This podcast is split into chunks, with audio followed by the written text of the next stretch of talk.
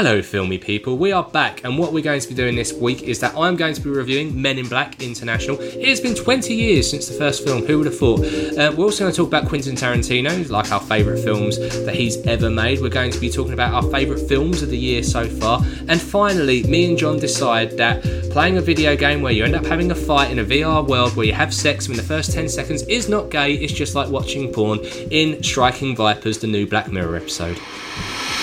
In a cloud where there are already too many film podcasts, you have to ask yourself what's the harm in one more? Two ordinary men armed with unqualified opinions. Talk filmy to me. Hello, friends. Welcome to the Talk Filmy to Me podcast, the film podcast about news, entertainment, general pop culture. We are podding at night. Why are we podding at night? Because I got a text while I was in bed and was, my phone started flashing up, and there was a message saying, uh, "Get online now. I need you. Get online now." And I've replied back just saying, "No, I can't. This is wrong. My wife. I, this is this is basically an emotional affair. Virtually. No, it's not. It's just like watching porn. Come online." So here we are, and joining me in the night, it is my boy John Descamento. How you doing, buddy? I'm so good. I love the intro, Flinty. That was well thought out. I imagine it's not the last uh, reference we're going to make to um, best friends having a sordid love affair. And who would have known that the sounds of playing video games is very similar to the sounds of fucking? Anyway, what have you been watching? what's what's been on your, your screen this week? Well, Striking Vipers, obviously. I've been watching that. I have been. Uh, what have I been trying to finish Chernobyl? But I can't do it without my wife because I feel bad. You know, when you want to finish a show, but you can't, it's almost like cheating. You can't finish it without them but I've been waiting for like two weeks to finish it. Damn her and her good jobs. Swanning off around. oh, mate, I, I, I have so many TV affairs. Uh, like I, am basically, I'm basically a slut when it comes to I, TV. Um, I, I bet you're an utter bastard, don't you? You just, you just watch it without, without your missus anytime you want. Yep, yep. I sling it wherever I want, mate, and then I come home and I just pretend I ain't watched it. I even sit there and watch it with her. Would you watch it and again? pretend to be shocked? Do you get cocky? You're like, oh, I reckon this is going to happen. Oh, what? I sit there go, I reckon Jon Snow's about the killer. How did you see that coming? Um, yeah. Anyway, uh, before I get into any more trouble, um, I've actually been following a lot of E3 over the last week. It's quite interesting. Obviously, our boy AJ was over there with uh, with Battletoads. Uh, well done, dude! Absolutely cracking stuff. And uh, yeah, yeah, looks awesome. Uh, cool up on. I did catch up on Chernobyl and uh, watched all of it.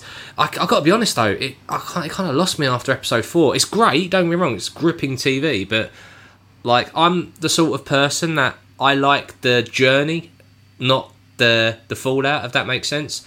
So like the first, not this isn't spoiler territory. The kind of first four episodes is really about the immediate aftermath, right? And then afterwards, it's more about the the blame game or trying to find out what actually happened.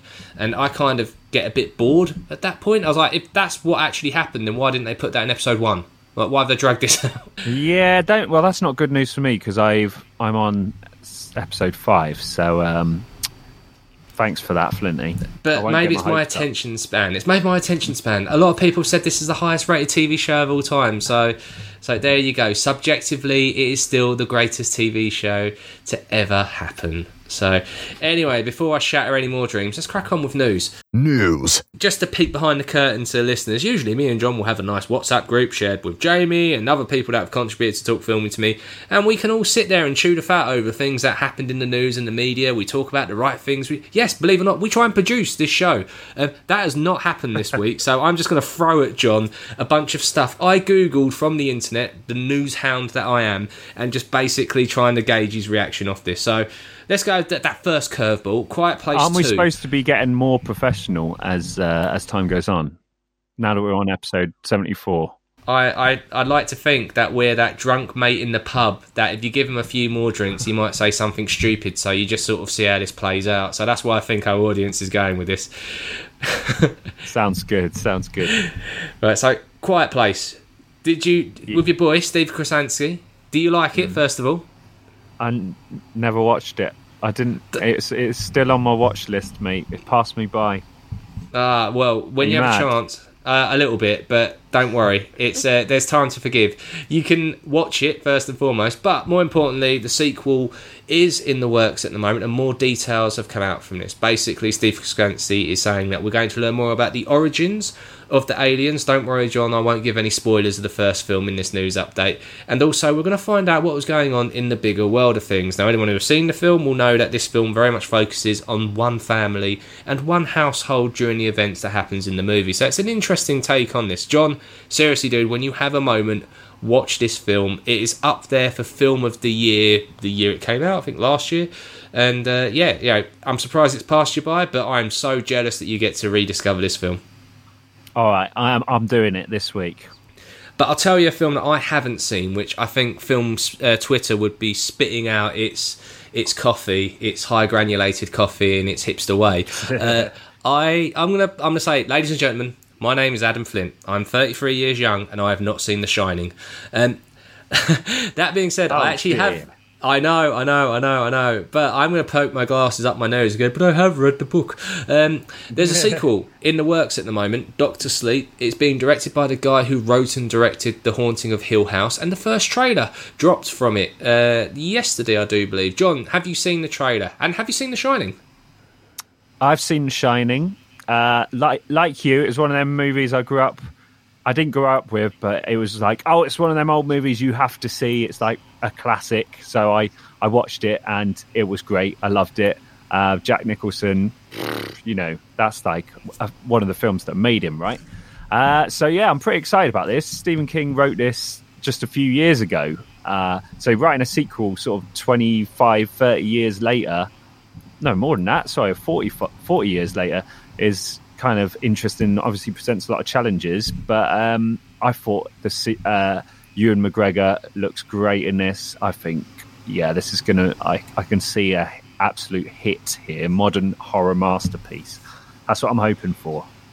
Yeah, and with the the gentleman that done Haunting of Hill uh, House involved in this as well, it feels like it is a recipe for the best fucking meal we're ever gonna have.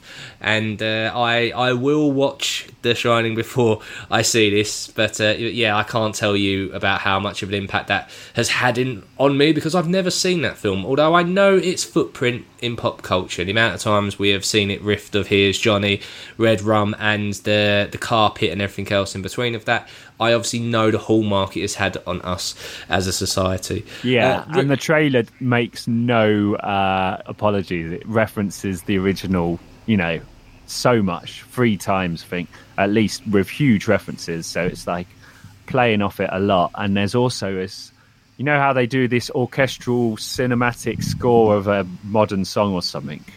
They've done Mm. this kind of horror montage of "Dream a Little Dream of Me," which is like a, you know, a 1930s, Really? 40s, yeah, "Dream a Little Dream of Me," which is a I nice little Easter egg. did not get that. No, it's not very clear, but it was. Um, That's yeah, beautiful. well, it's it's really great. It works really nicely. I'm loving this whole thing of like modern horror movies taking a tune and just making the most fucked up version possible. Like what Us done with I Got Five on it, and like with this as well. I'm. What songs would you like to see absolutely twisted in a weird fucked up way in a film? Uh, I guess the cartoons maybe. Uh, Witch Doctor would be quite a good one. Ooh ee ooh ah ah ting tang. If someone slowed that right down, made a beautiful Walla, walla. haunting. I mean, if you did it to the extent where you could barely notice it, but then you found out it was that, I mean, that would be quite genius, wouldn't it? Oh shit! I've just given away my best ever idea. Oh, You have, John. You peaked too early there, pal. Uh, uh, I know. Maybe you know songs which you don't realise sound so fucking seedy and disgusting until like they're out of the nineties and you you, you play them in modern life. Like, do you Yeah. remember? You remember Five done that song, "Baby When the Lights Go Out."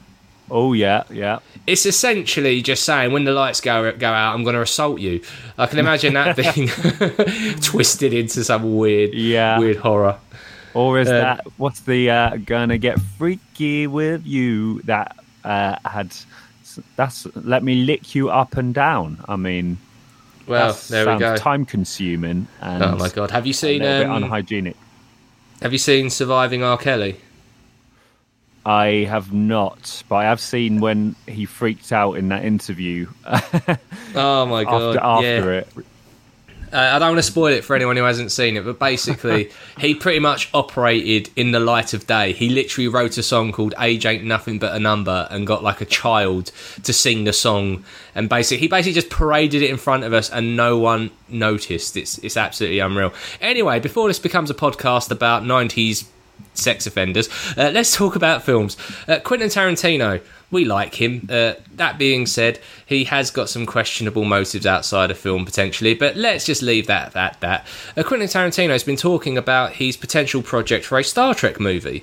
Uh, obviously, he's got Once Upon a Time in Hollywood still uh, in the can at the moment, and that's going to be doing the rounds very soon. Which, by the way, I done a Twitter post actually on our account the other day, John, asking people's top three Tarantino movies, and loads of people responded. So uh, I can't go through all the names because there was a truckload of you, but thank you everyone that actually gave an opinion and shouted some stuff on this. What's your top three Tarantino movies? I keep hitting you right curveballs today, don't I? Yeah. Um, uh, I'd say Reservoir Dogs and Pulp Fiction are definitely in the top two, although I, I can never decide which one's top. Um, and Inglourious Basterds, I think I'd have to put in there too. But it's a really tough one because Kill Bill, the first one, is kind of like no, when that first come out, there's like nothing else you'd ever seen, isn't it? Yeah. So, uh, but yeah, I'm going with those three. Nice. I went with Inglourious Basterds, Pulp Fiction, and Kill Bill. But the amount of variety that was in the responses, and some people giving legitimate reasons like why these films were, were amazing, and it's just like, ah, you know, I'd love to do a feature where we like just basically battle over what our favourite Tarantino movies are and actually try and do a definitive ranking of it. I don't think it's possible, but you know. What was the uh, most commonly featured film?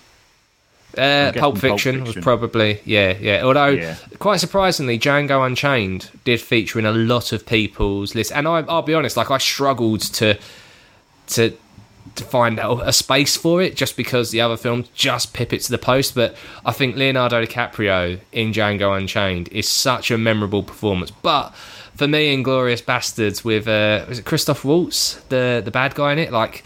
There's something so creepy about that man. Yeah, and that opening scene is just phenomenal, isn't it? In the cottage. Oh my god, with the dialogue back and forth and the tension underneath, and when they just switch from French to speaking English to the and the milk. Ah, yeah, I, I'm gonna watch. I want to watch that film right now. Anyway, before we go down a rabbit hole of that, Quentin Tarantino has been talking about his new Star Trek project, and he has said um, it's gonna be R-rated. There's gonna be lots of swearing in this, and I find that fucking fascinating. Like the whole ethos of Star Trek is we're a civilization evolved past the needs of profanities and money and things like that. And how's Tarantino gonna warp that into his world? It kind of feels like on paper this sounds incredible, but how how the fuck can you really make a Tarantino esque Star Trek movie? How how is this How- possible? How are they? Uh, so sorry, just to backtrack, he's got permission, and this is official kind of Star Trek. So he is talking to Paramount right now. He there is a script that has been put together, although he has not wrote the script. He has been brought in as a potential director, if not producer, uh, to make this Star Trek movie. Yeah, and and they're they're entertaining it. It's clearly come from them. They're like, okay, we need to grit grit this up a little bit. Let's get someone like Tarantino in.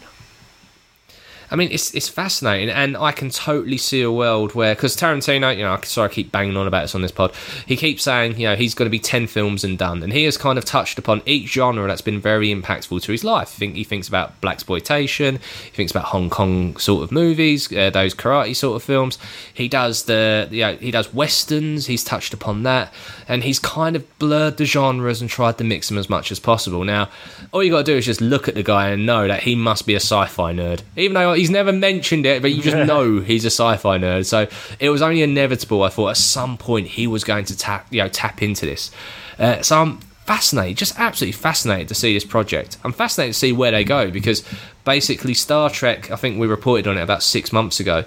Uh, the fourth Star Trek movie in the new uh, Abraham's verse uh, was completely shelved because they could not find common ground with Chris Hemsworth and Chris Pine, who are going to be the leads uh, in that movie because they're both massive stars and have gone on to massive things, and they just couldn't find the common ground to bring them in. That's my understanding anyway. And considering how the third movie, Star Trek Beyond, which is a shame because that was produced by Simon Pegg, and I generally hold dear in anything that man does, um, that did not do what they wanted to do in terms of box office. So they are definitely in that sort of holding pen at the moment with Star Trek.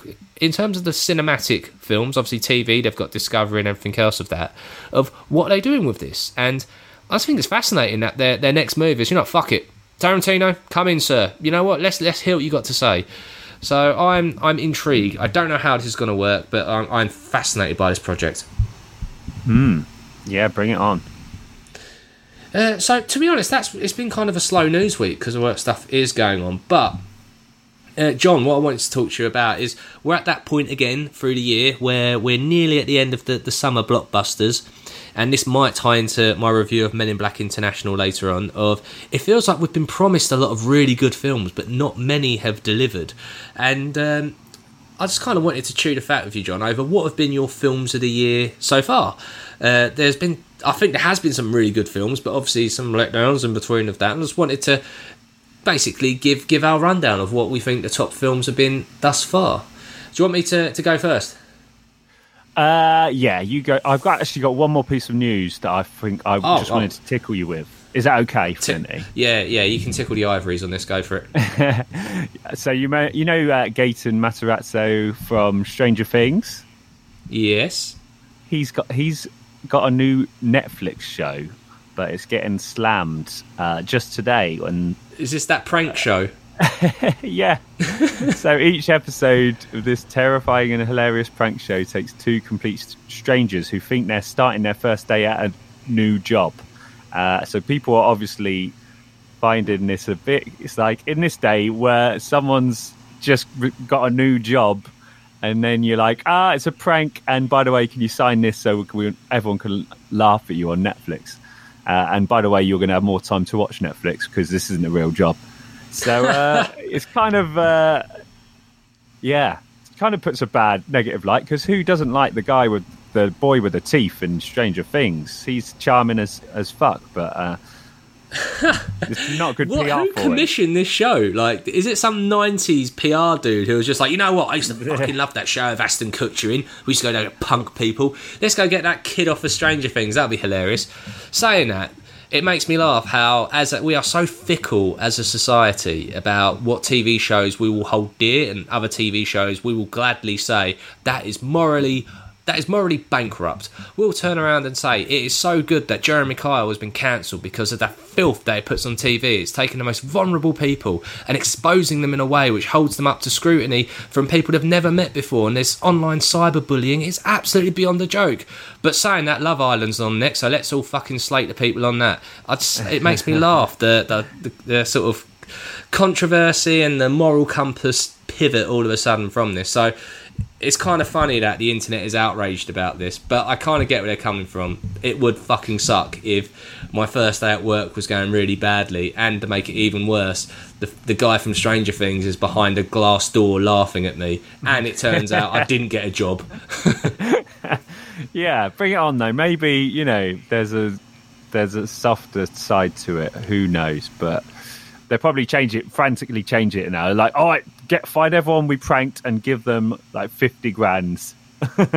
Yeah, or just give them a job at Netflix. Just go there. You go. You can say you worked at Netflix for a year. Put it on your CV. Just, just, just. We'll, we'll, we'll find a way to make you happy as much as us. Yeah, boom. All right, Maybe. sorry, back to the uh, best films of the year. So, Flinty, uh, is this in order, or are you just gonna rattle them off in no particular order? Uh, see, everyone knows I'm clearly going to say Endgame as my film of the year, and you're right. So I don't want to. Endgame is the film of the year, so let's just leave it at that. Now let's talk about the rest. Um, for me, like my non MCU movie that has made me weep, that has made me cry, that has made me laugh, that has made me that has stuck with me the longest, and I can't wait for this to be available to buy because I'm going to buy it and I am totally cosplaying as this in October and Halloween. Us. I fucking love that film so much and it gets better and better with each viewing. How good is Us?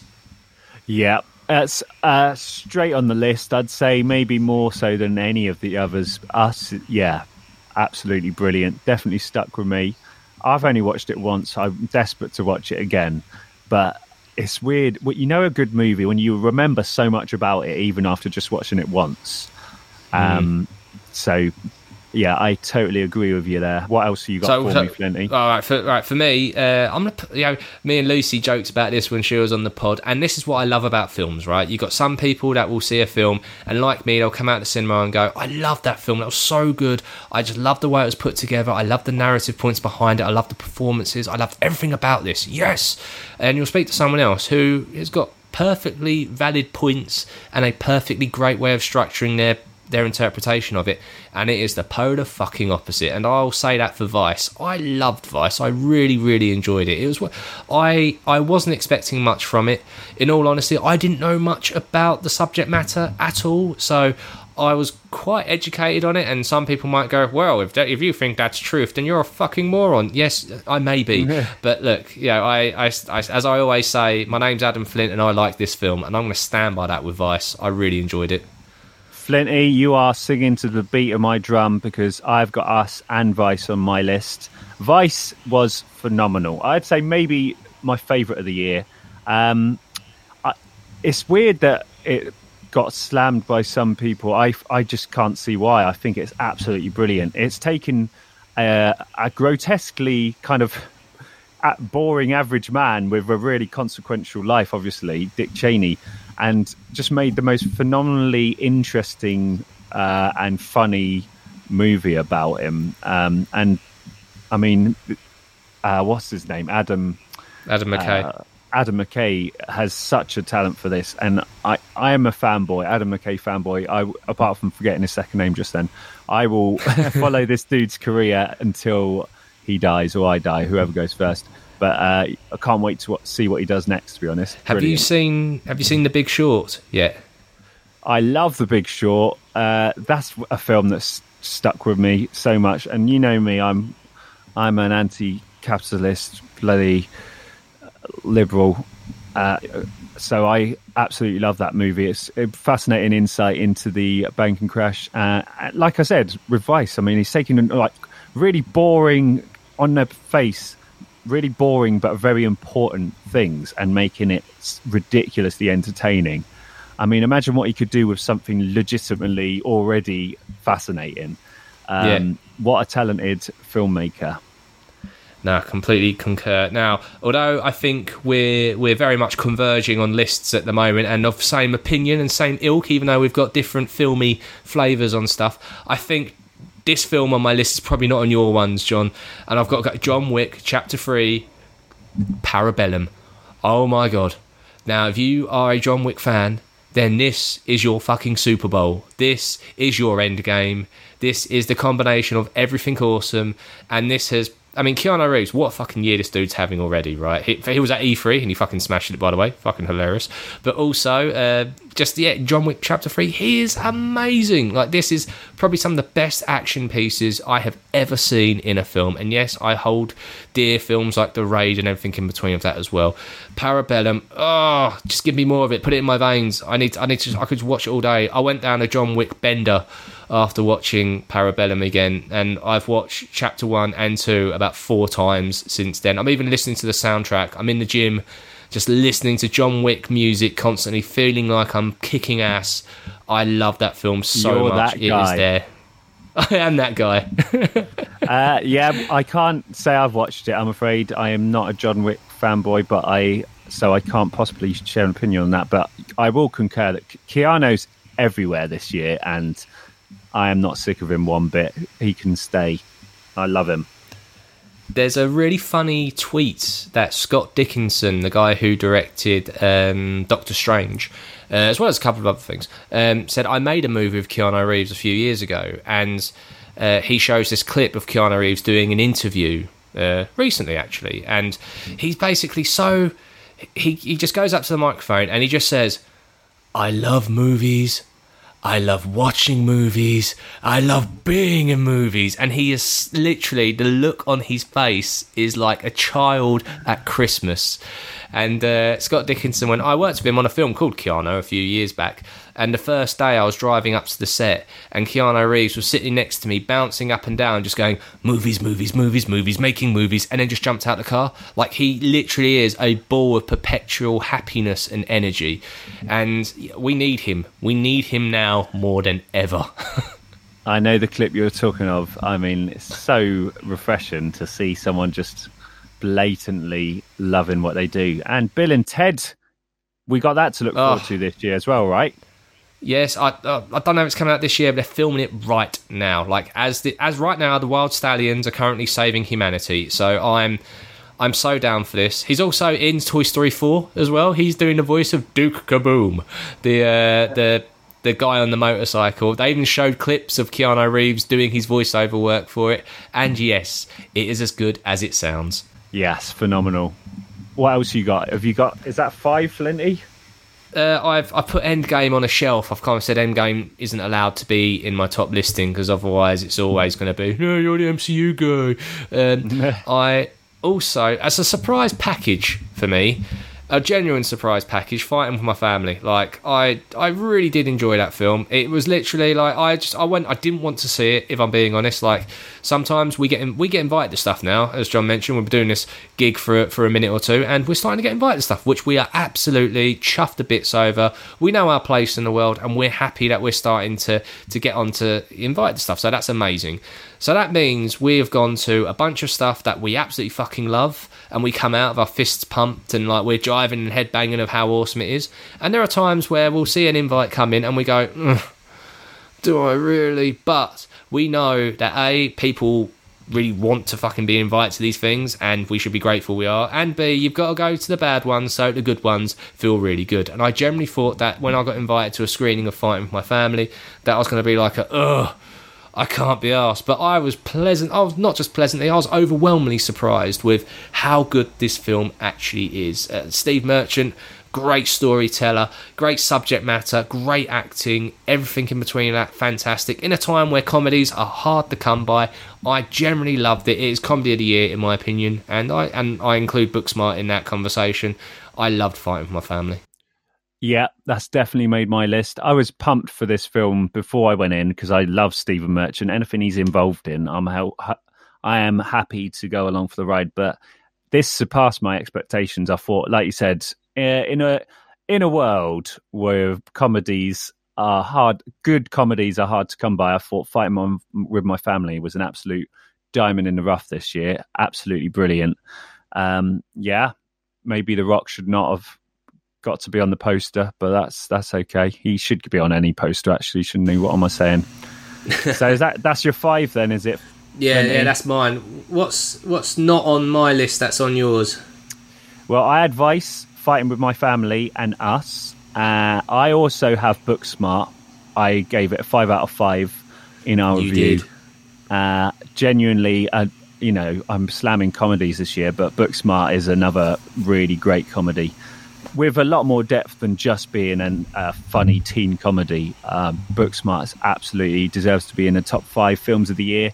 And lastly, I thought I'd throw in one which might have been forgotten about now, but everyone was raving about it for a short while, and it's a documentary, but it was hilarious and so entertaining. So I think it deserves to be in there. It's Fire, the Fire Festival festival. Oh my god, yes, yeah, that was so enjoyable.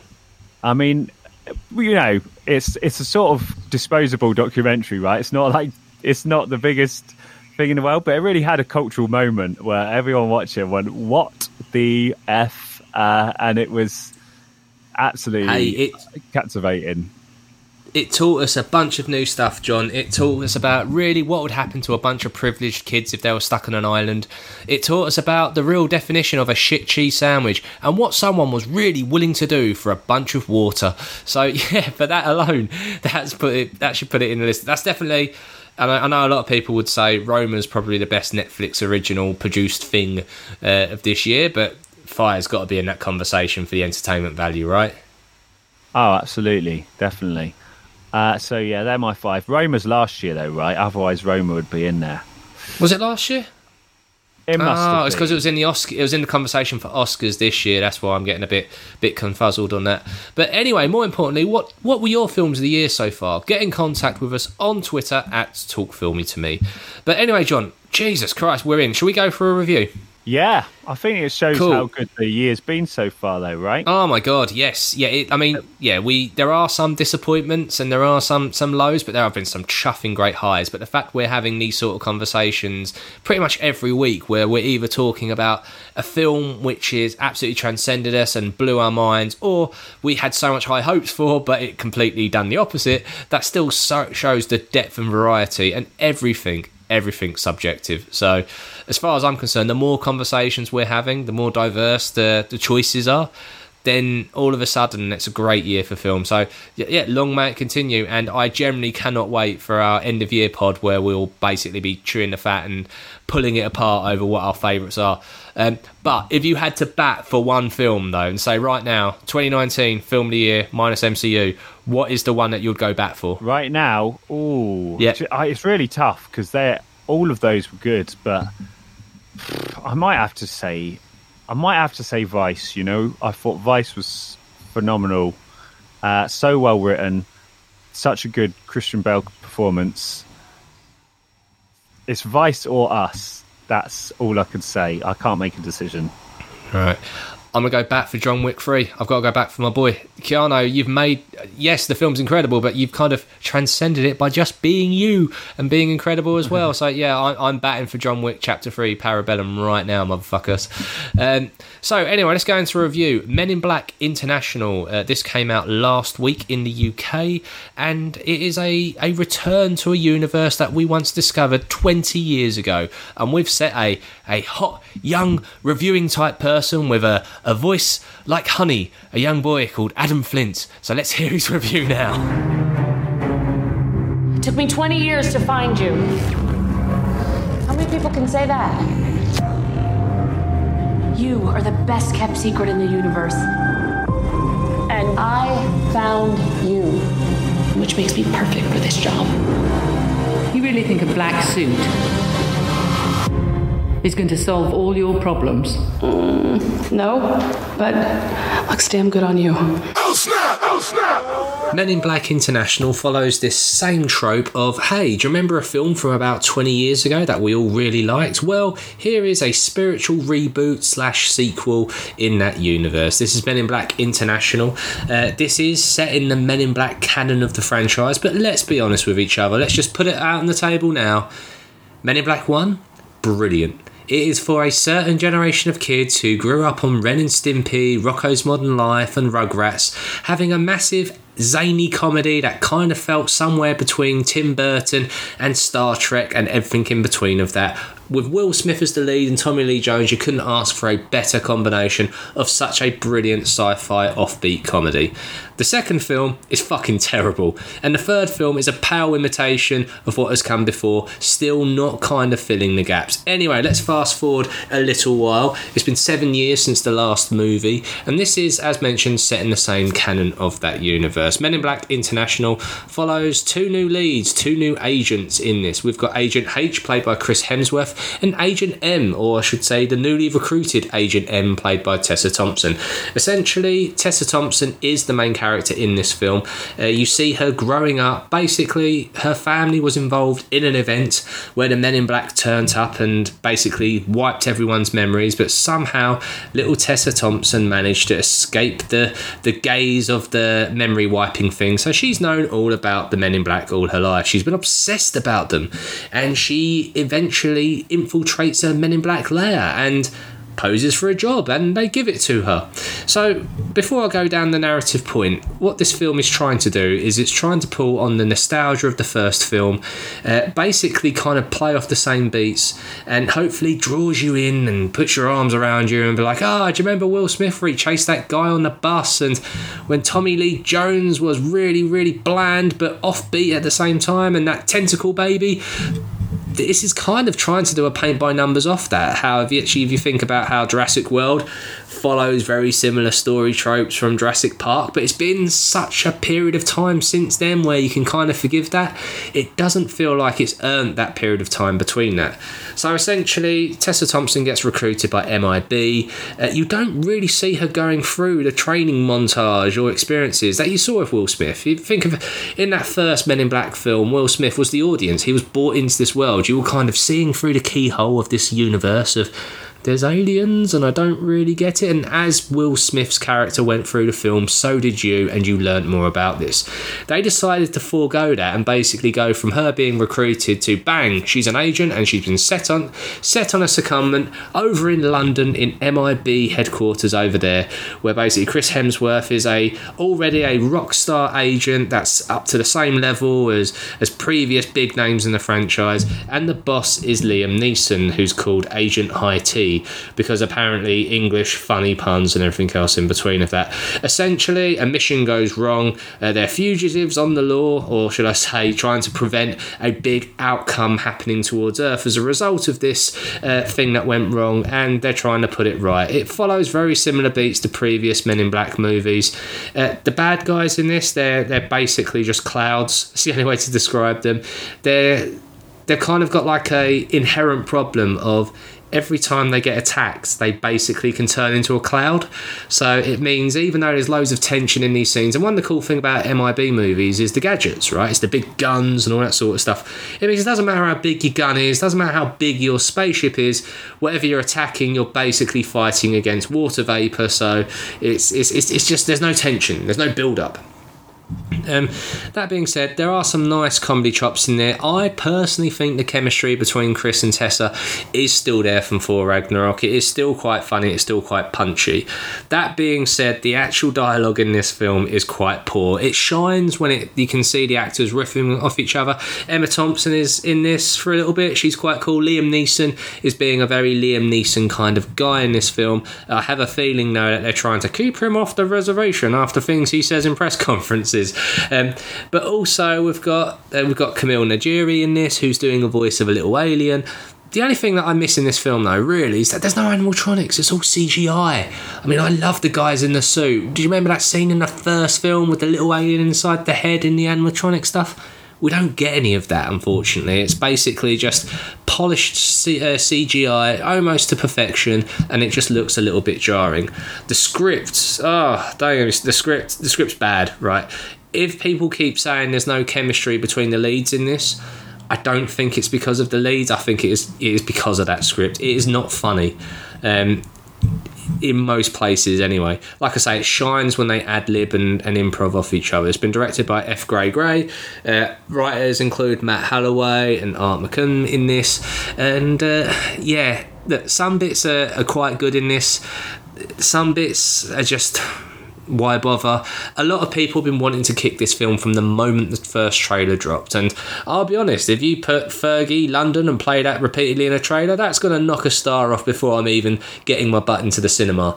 That being said, I did try and keep an open mind this. I hold the first film in very, very high regard. The second and third film, not so much. But um, I was hoping this would be a return to form and maybe a birth of a new franchise. Uh, sadly, it is really missing the point in terms of what made Men in Black so unique in the first place and does not capture that spirit. Um, it doesn't capture the comedy essence we got from Thor Ragnarok. It doesn't make you wanting to see more of this universe again. This universe that opened up a world of wonders of when Tommy Lee Jones looks up to the stars and realizes we're not alone. We you don't get that in this film at all. Yes, there are some homages to the other films, and yes, there are some. It follows very similar beats actually. New agent gets trained along. Uh, you discover about the power of guns, regardless of the size of them. Uh, there's the pug. He's back again. Uh, there's even a scene with a red button in the car, and they riff off that. But the best line in the film, ultimately, actually, is just a riff off Chris Hemsworth, and it's just there's nothing that sits enough for me to tell you this is the film you should go see. But that being said, there are some elements where you might enjoy some of this. So I'm going to go with. I'm, I'm going to go three out of five, which means basically if you're an unlimited customer at like a cinema thing and there's nothing else on, go see it. If you see it on Sky, give it a go.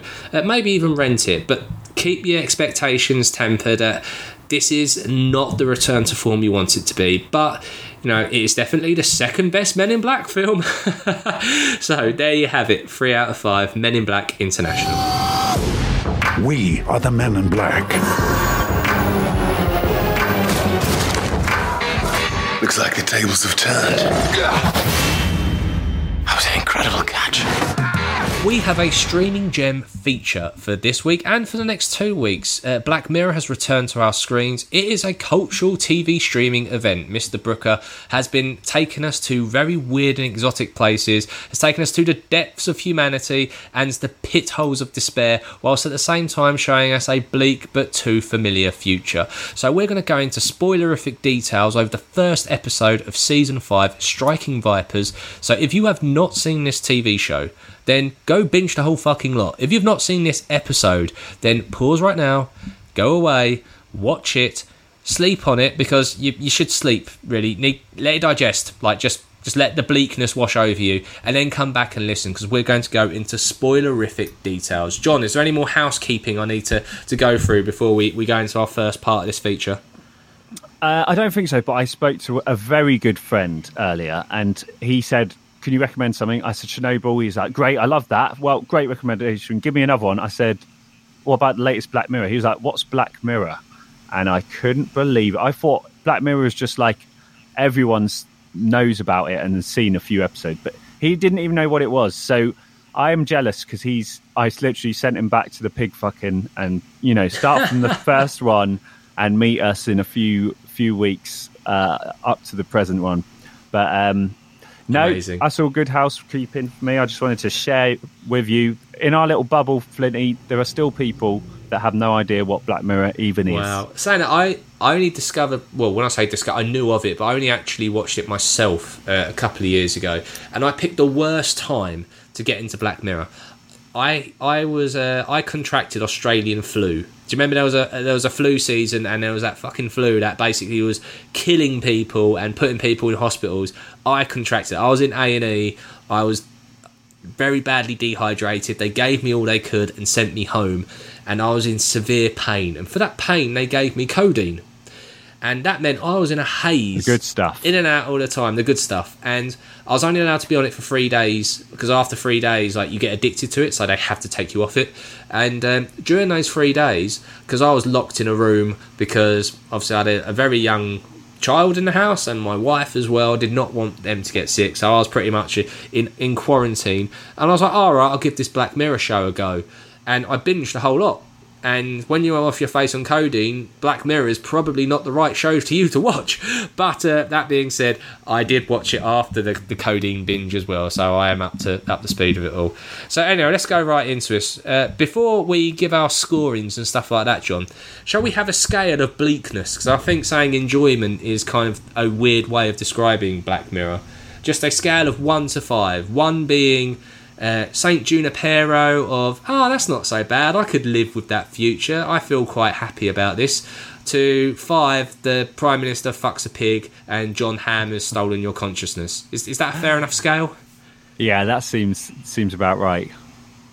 cool. So first episode here we are. Um, also really weird. In some countries I thought this is kind of cool. This is Netflix and Charlie Brooker basically using technology in some countries, this is not the first episode. In some countries, season five is in a random order. Right. Why have they done I, that then? I, I don't. I have no idea why they have done this. I don't know if they're just playing about with tech or seeing if episode ordering like helps the the narrative togetherness, even though they're not linked. I don't know. But um, so when we say the first episode, we are talking about the episode titled "Striking Vipers," just to, to clear the slate and make sure we're all we're all aware of that. So, John, I'm going to throw some facts at you off the bat about this episode. Do you know what the this this episode originally started as? Um, I have no idea. Go on. So when uh, Charlie Brooker was uh, riffing ideas for episodes for this season, uh, the original concept was this was going to be a VR exercise for a team, like a team. Imagine a team away day, a team building exercise where a team of employees would all go to this event. They would all put on VR headsets, and the concept of the game would be you're in a musical and you would be assigned a role in the musical, and you would you would play out the musical, and part of the narrative in the musical would be that two of the cast members would fall in love and have a relationship. And the concept is you be you'll be assigned anyone randomly, and you would actually have this relationship with one of your co-workers, but you'd be unaware of what was going on. And the whole concept would be that it turns out that it's two dudes who didn't necessarily think they were gay or anything like that, but it was just a. It, uh, but when they were putting the script together, they just realised this was not working. So he kind of shelved that, and then the opportunity from video games again to kind of put this together and he's he's a massive fan of video games and he couldn't help but notice that when he was playing Tekken with his mates they were both making very similar sounds if they were fucking and that was kind of the inspiration for this episode Yeah, I get that. You, there's it's very sexual games, Mortal Kombat, Tekken. You know, there's we we all knew it when we were playing as teenagers. You playing with your mate, there was something a bit dirty about it. So this is where I think Black Mirror like shines, right? When it it holds up, you know, pardon the pun on this, it holds up a mirror to society or behaviours or ways people are currently working now or behaving now. And what happens if you twisted that? What happens if you added in a different flair or a different kind of tangent on this? Now, most guys, I'm not even going to say of a certain age, most guys who play video games probably have a game that they play with their friends and everyone's probably had a game with their friends that they have played an unhealthy amount together, whether that's uh, FIFA or whether that's a fighting game or whether that's international track and field. John, do you remember that back in the day? Oh, favorite game ever. Love that. Yeah, who knew that it was actually just sexual tension between you and me? Who would have known? But anyway, like taking that concept and then putting this twist on actually you two have spent too much time together. It's kind of unhealthy and that has developed into an underlying relationship where you end up fucking. Like I, I, I don't get it but at the same time it's eerily it's eerily scary and a bit too close to the bone to the point where I've got a few friends that I play Destiny with and I got a text saying like do you want to play Destiny? And I was like no let's, let's just give it a break for a little while. Yeah, I get that. So what did first what did you make of the episode though first and foremost John uh, what was your opinion of it What? Sorry, can you say that again? I just what did you make of the episode what what did you think of it I loved this episode. I think it was sort of back to form. I'm not back to form, but it was a classic Black Mirror episode. It had all the hallmarks right. It made you feel maybe spent a bit of time at the beginning establishing a few things, and you were like, "Oh, I don't know where this is going." It all seems a bit nice at the moment, uh, and then suddenly it hits you. Things get uncomfortable quickly, and it's that uncomfort that is genius in a lot of Black Black Mirror episodes, and it does really shine light. It makes you think about your relationship with technology and your, uh, you know, human relationships as well, because you put yourself in the uh, shoes of of the characters, and yeah, very uncomfortable watching, but uh, absolutely fascinating. Uh, it Yeah. definitely had a lot of hallmark. Uh, there was even, I mean, did you notice the way they used the game was exactly the same as a previous Black Mirror episode, even to the exit game is uh, USS Callis- Callister. So you yes exit game was Yeah. completely the same. So obviously deliberate, um, but it was interesting the very way it was linked. Very familiar, familiar Black Mirror episodes. So what I good way. find really, yeah, I completely concur with that. What I find fascinating about this episode in particular is that Charlie Brooker is so good at foreshadowing in his own episodes, and he literally puts it in front of you, and you don't realise it. So what a lot of people have missed is, you know, in the first scene where Danny is, you think he's meeting his girlfriend Theo for the first time, and it turns out they're actually just they're actually just playing around, like they're pretending to be strangers because it's just that's how they get kicks. Yeah, that was interesting. and that that's interesting because that kind of foreshadows a couple of things. Of one, that they both like the idea of uh, of you know going for the, romance of meeting someone new and exciting and all that sort of stuff. But then that kind of goes that eerie ending at the end where his missus basically gives him the the cue to say, "Go on, go online." It's that third Sunday of each month, and I'm going to go have that affair as well. And ultimately, that story intertwines with the game because you know back when they're 27 years old, and you see them on that date night, and then after they have sex, he goes and sits in the living room with his mate Carl and they start playing the game Striking Vipers. It's essentially like that's him going away to have his affair. That's his, you know, I've, I've put my wife to bed and now I'm going to go have my emotional affair with, with my best mate. And how many times have you been with your partner and then gone to bed and then, you know, back in the old student live days, you would potentially get up and knock on your friend's door and maybe play video games or go do whatever. And yeah, there's something so familiar about that lifestyle which goes in a completely fucked up direction. Yeah, a lot of this. I mean, it's it's sort of about our relationship to porn as well, isn't it? And the limits. Yeah, yeah, yeah, Uh, definitely. Which is fascinating. In a day, you know, these days you got virtual reality porn, and there's all kinds of things that blur the line between what is porn and uh, what's you know what is infidelity, what is cheating on your partner. Um, and I thought it was really fascinating ending actually because it you were expecting either them to just be gay and him to run off from his wife, or but it was strange that they kind of came up with this mutual agreement and it almost worked for them. Uh, is what the insinuation was. Uh, so I Yeah. thought it was a really interesting ending. I, I, part of me was thinking that they were going to go down the gay route, and there was one bit where I didn't see it, and everyone else might say, "No, that's clearly fucking symbolism there, Flint. How did you miss that?" I was watching it with my wife, and you know the scene where he decides that is it. I am calling it. This is an affair, and it's not right, and I am going to stop playing this for a while. As Danny says to the car on the phone, like that's it, it's over. And he takes the the chip. And by the way, John, we're going to talk about what does this mean in terms of the Black Mirror verse because I am I am convinced 100% that there is a universe within Black Mirror and this is all within the same universe.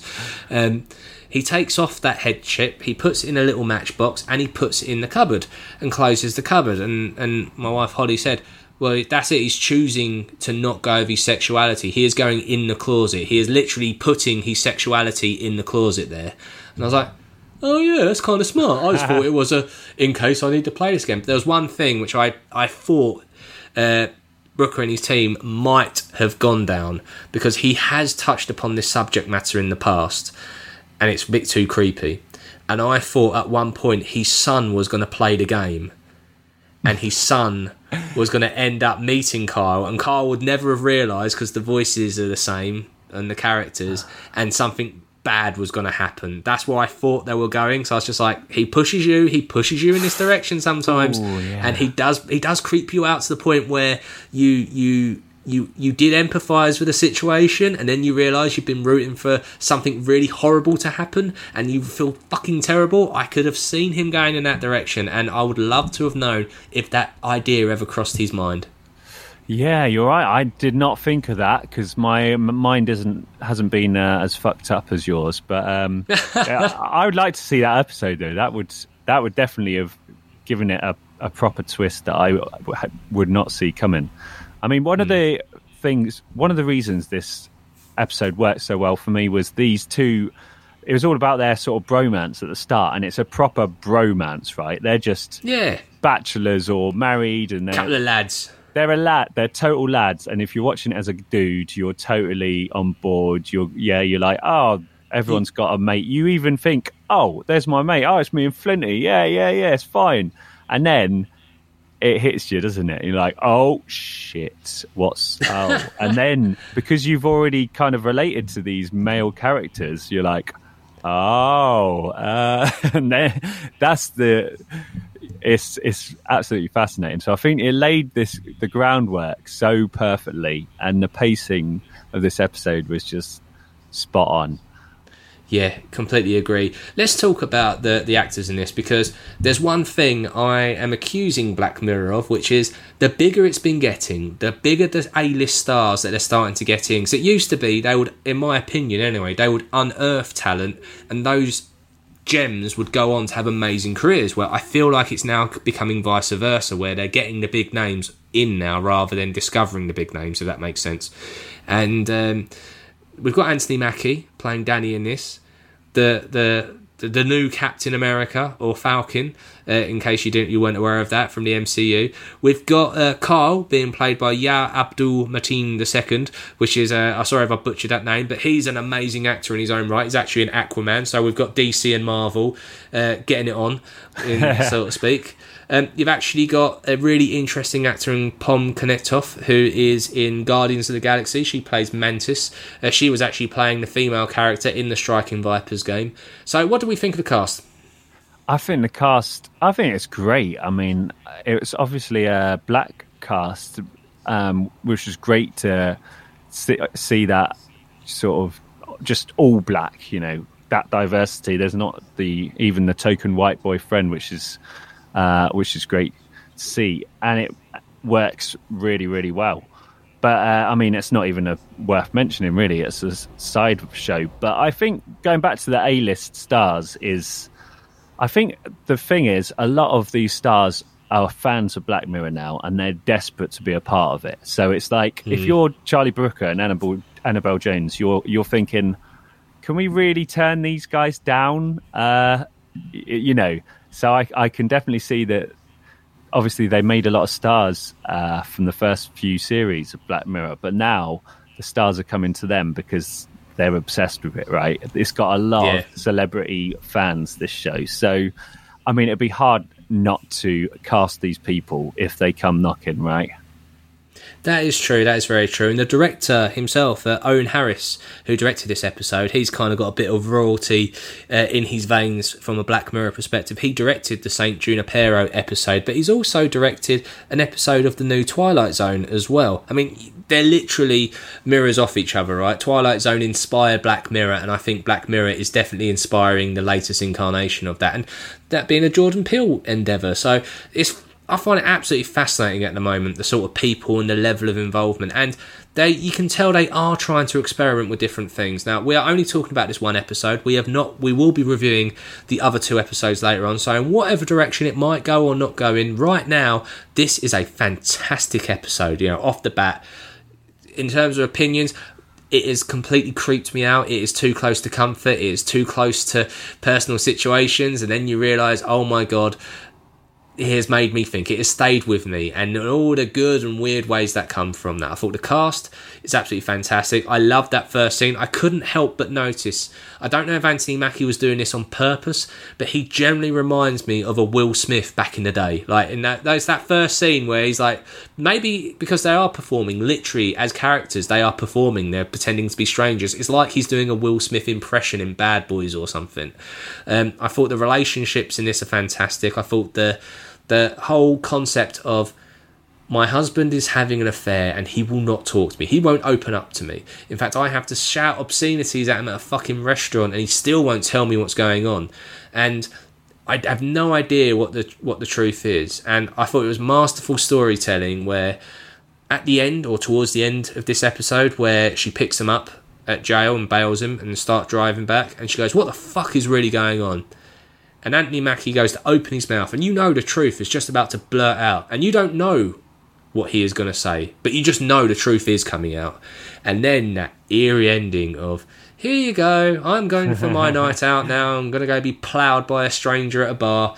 Here you go. This is my, my way of uh, of keeping myself whole, but in love with you, and your way of keeping yourself in love and in whole with the version of you. And it's just it's so weird. And you're like, oh, the dude's cleared himself up. You know, he's he's gotten over this. He's got himself a cat. Oh no, they're they're they're back in the game and they're fucking.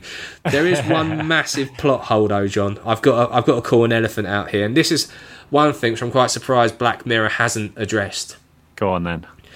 Who the fuck makes a fighting game in VR where you can actually have sex and that legitimately, like, this is a feature, or even you know, like, how how is this a thing? Like, let's just go oh, to that oh, first. It. Do you know what those games though? Dead or Alive. Do you remember that? There's with the bouncing boobs and it, it, very sexual. They're all quite sexual. They have these female characters and they're tiny. So I mean, it kind of. I thought it was a really genius little crossover because I mean, when you open up VR worlds to people, like when you opened Grand Theft Auto up for the first time online and just you get, got stories of all these people doing these crazy shit. You can let people do whatever they want in these virtual worlds, and inevitably, people are going to start doing some really fucked up shit. So uh, I think if you make a game, you might as well just make it a porn game with some fighting rather than the other way around. I'd like to think that there's someone who controls the servers at the company that makes Striking Vipers, just going. So who's like who's the best fighter? Like what's the what stats have you got about how players are using this game? They're just all fucking. Like they like it, it, turns out the polar bear he's the one who he gets laid the most. He's fucking slinging it everywhere right now. Everyone wants to bang the polar bear. Um, it's funny you should mention GTA though because if you look at uh, in an interview um, Charlie Brooker has been doing this week because obviously as Black Mirror is doing the rounds and everyone's doing the rounds in terms of media promotion, he's obviously doing a few spoiler chats in terms of inspirations and things like that, which is a lot of the research uh, for this pod's been based on. And um, he they asked him about okay what computer games inspired this? And he says well you know it's not just this one episode. Computer games have touched a lot of my episodes. And it's kind of interesting that we're talking uh, we link it back to Saint Junipero who we have the same director of as well.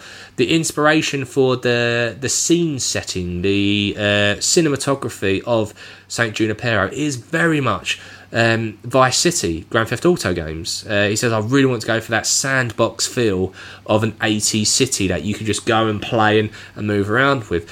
This time, the inspiration was very much Tekken. Um, he he grew up playing those games. He fucking loves them, and that was the game that he played with his mates all the time. And you know, I I also played that game loads, and you can see that so much, can't you? There's so much of an influence of Tekken in this, and uh, yeah, I, I thought fascinating how all this stuff links together.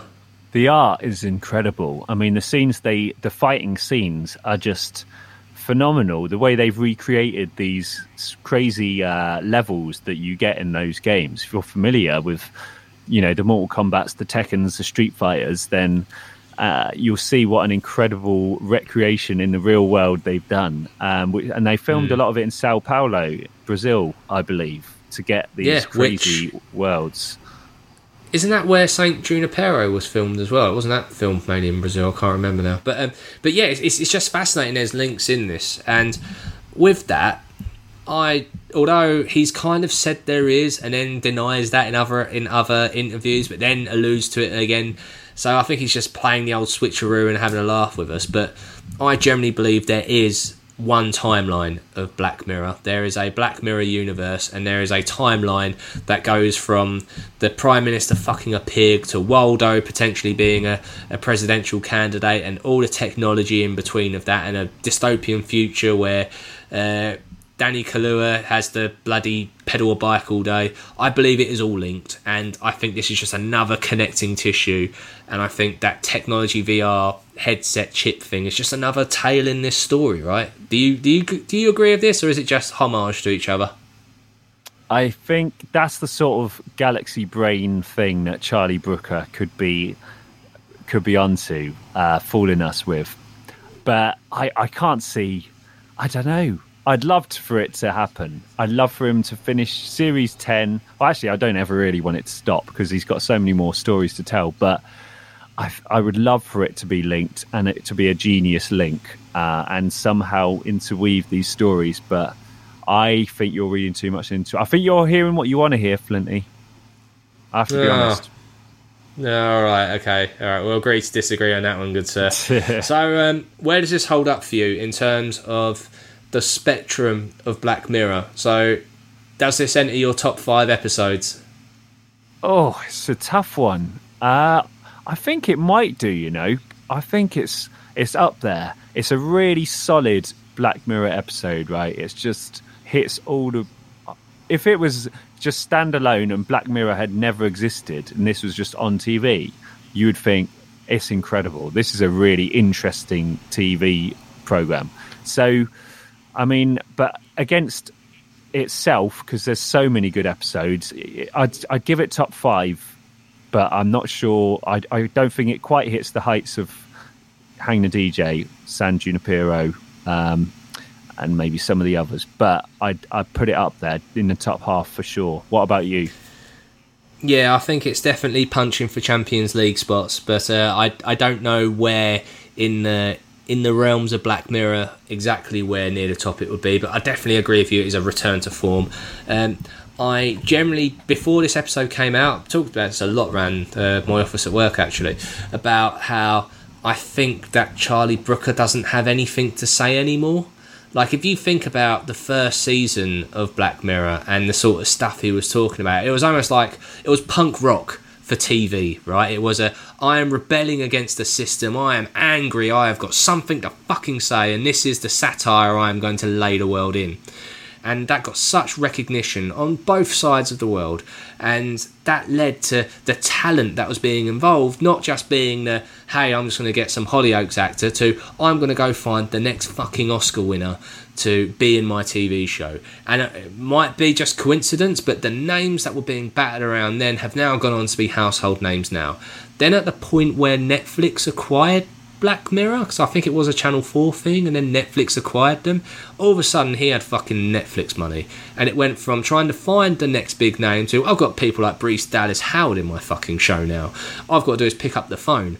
And it just felt like all of a sudden, uh, I don't know, the. Um, the militantness about Charlie Brooker was starting to leave in favour of just isn't technology fucked up, mm-hmm. and that's it really. Where I feel that this is kind of a if you can't talk about the, the way the world is anymore because your rose tintedness has changed due to your success, then go back into your own history. And that's what he's done here. Before, he was an angry political person using TV as satire. He was a lazy git playing video games with his mates, and that's how he's managed to take elements from that with his amazing talent of finding the eerie bleakness and make a narrative together. I could be talking out my ass about that, but that's generally my interpretation of where this has been going as a result of the artist mimicking their work and vice versa. Um, so I was I did not hold high hopes for this, but I this is bang, you know, it is up there. I generally I generally love the episode. Um, it's the best episode I've seen of the season so far. There you go. yeah, I can't wait for the rest of them too, which we will be reviewing on the next two episodes. And I right. genuinely, it's quite nice to actually watch an episode. I'm going to do one a week, like the good old yeah. days of TV. And it's nice to not just rattle through them because I can let this one digest so maybe I'm just old man in, yelling at a cloud, but I think there's something to this, Flinty. Stagger the episodes, people. Let it digest. Most definitely. Have a week off. So I, I'm going to say four out of five for this. What, what are you thinking? Well, compared to everything else, I'm giving it five out of five. But in in Black Mirrorverse, it's a four out of five. Okay, so we'll, we'll, we'll say in the context of Black Mirror, it's a four out of five. yeah, so, there you go.